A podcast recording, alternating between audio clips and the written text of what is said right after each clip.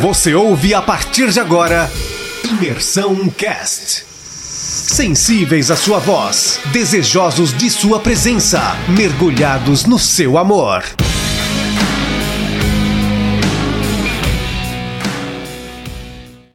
Fala galera, dando continuidade nos estudos, hoje a gente vai falar sobre Gênesis 11 e que começa o capítulo dizendo sobre que todos falavam o mesmo idioma naquela época.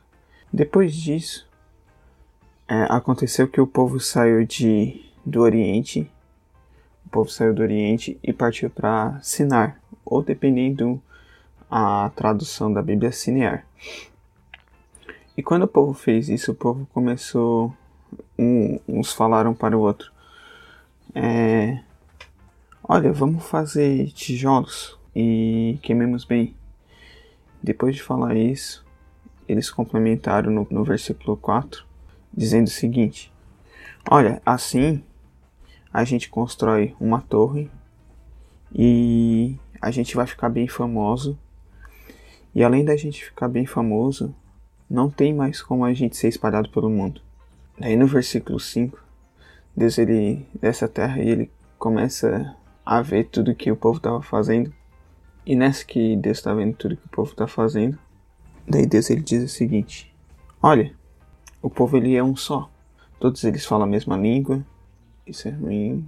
Vamos confundir eles pelo seu idioma, porque senão daqui a pouco eles vão se autodestruir. A gente pode perceber nesses nesses versículos iniciais uma das coisas que Deus ele fala em questão ao, ao povo dessa época é que o povo ele era um só.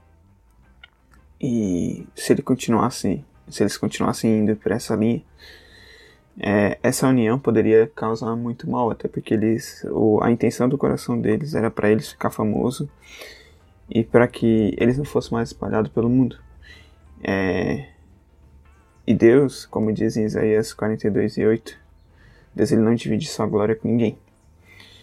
E a, às vezes pegando isso um gancho para nossa sociedade atual, às vezes a gente a gente vê pedaços de Babel na nossa sociedade, na questão de nós queremos viver muitas vezes de alguns propósitos que não é aquilo que ele fez para nós. Construímos nossos castelos de areias em coisas que é fundamentado no nosso ego e não e não queremos viver os sonhos de Deus de fato. E mesmo isso tudo acontecendo, Deus ele continua sendo fiel sobre a sua palavra. Se nós voltarmos a, a Gênesis 9, o que que Deus tinha feito, o que que Deus tinha prometido em Gênesis 9? Que ele nunca mais é, mataria o homem, é, eliminaria em questão, em questão com água, né? E fez lá a sua aliança. Já nós quebramos nossas alianças várias e várias vezes.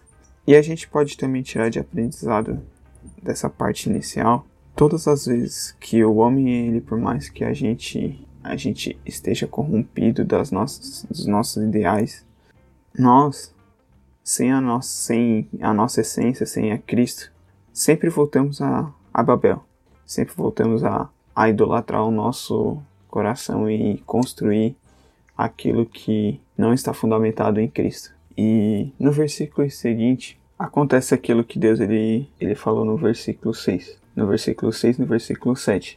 É, no versículo 8 e 9 vai dizer que Deus de fato é, espalhou o povo dali de, por toda a terra, é, separando por seus idiomas.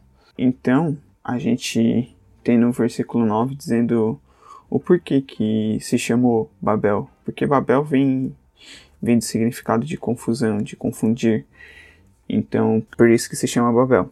Coisas que a gente aprende dessa parte inicial. A gente tem que parar de tentar entender e construir as coisas fora de Deus. É, muitas vezes, algumas situações que a gente está passando na nossa vida acontece exatamente porque é, nós estamos construindo nossos castelos de areia, como eu já falei anteriormente.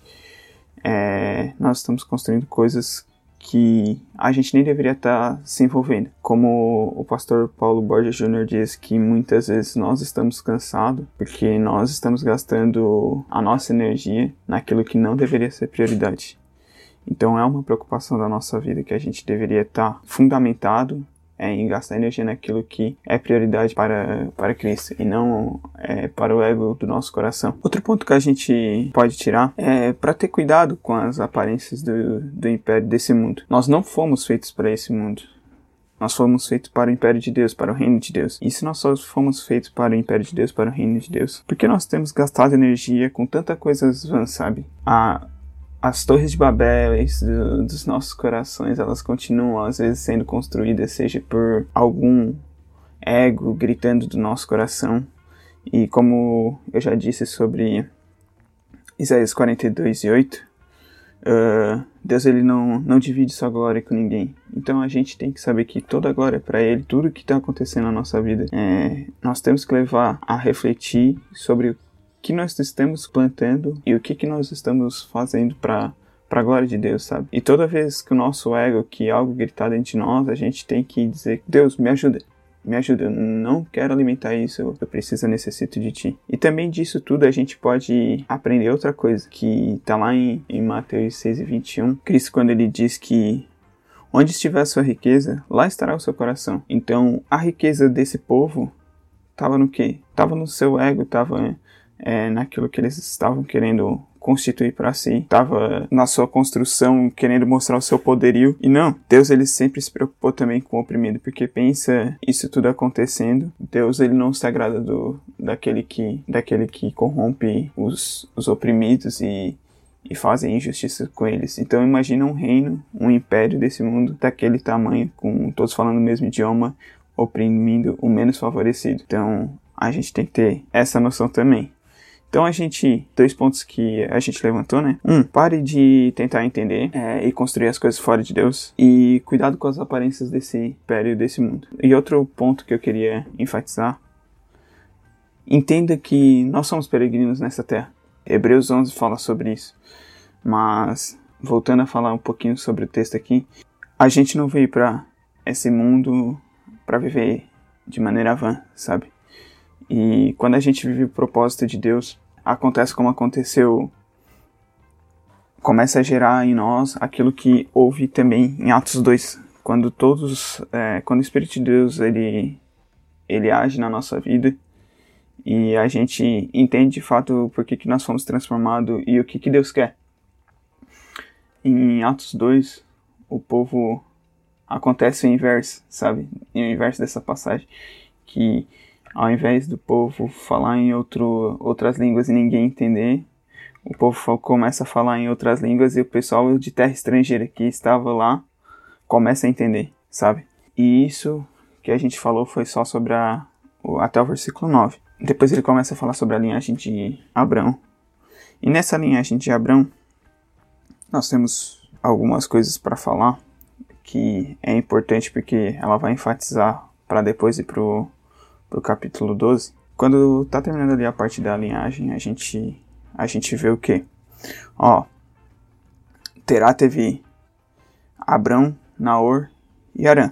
No versículo 30, uma das coisas que a gente vê ali que é dito, Abrão ele tomou para si como esposa Sarai e Sarai era estéreo.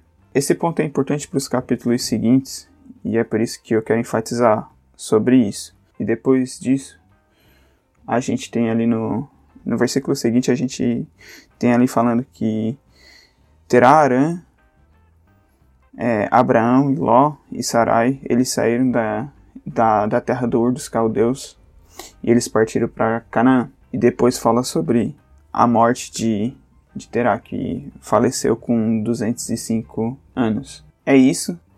E depois, no capítulo seguinte, é, existem alguns pontos bem, bem importantes que será visto no próximo estudo. Um abraço, um bom estudo a todos. É que você também tire um tempo para ler esse capítulo e refletir que nós não fomos feitos para construir algo fora de Deus. Nós temos que ter cuidado com a aparência do império desse mundo e que nós somos peregrinos nessa terra. Essa terra tudo é passageiro, sabe? Eu tenho falado muito sobre isso, que às vezes a gente dá tanta importância para coisas tão pequenas e aquilo que é eterno a gente tem às vezes não dado o devido valor. E que nós venhamos entender isso, a importância do reino, a, a importância de se dedicar àquilo que, que é eterno e não aquilo que é passageiro. Beleza, pessoal? É, obrigado por escutar esse áudio. Abraço e é nóis.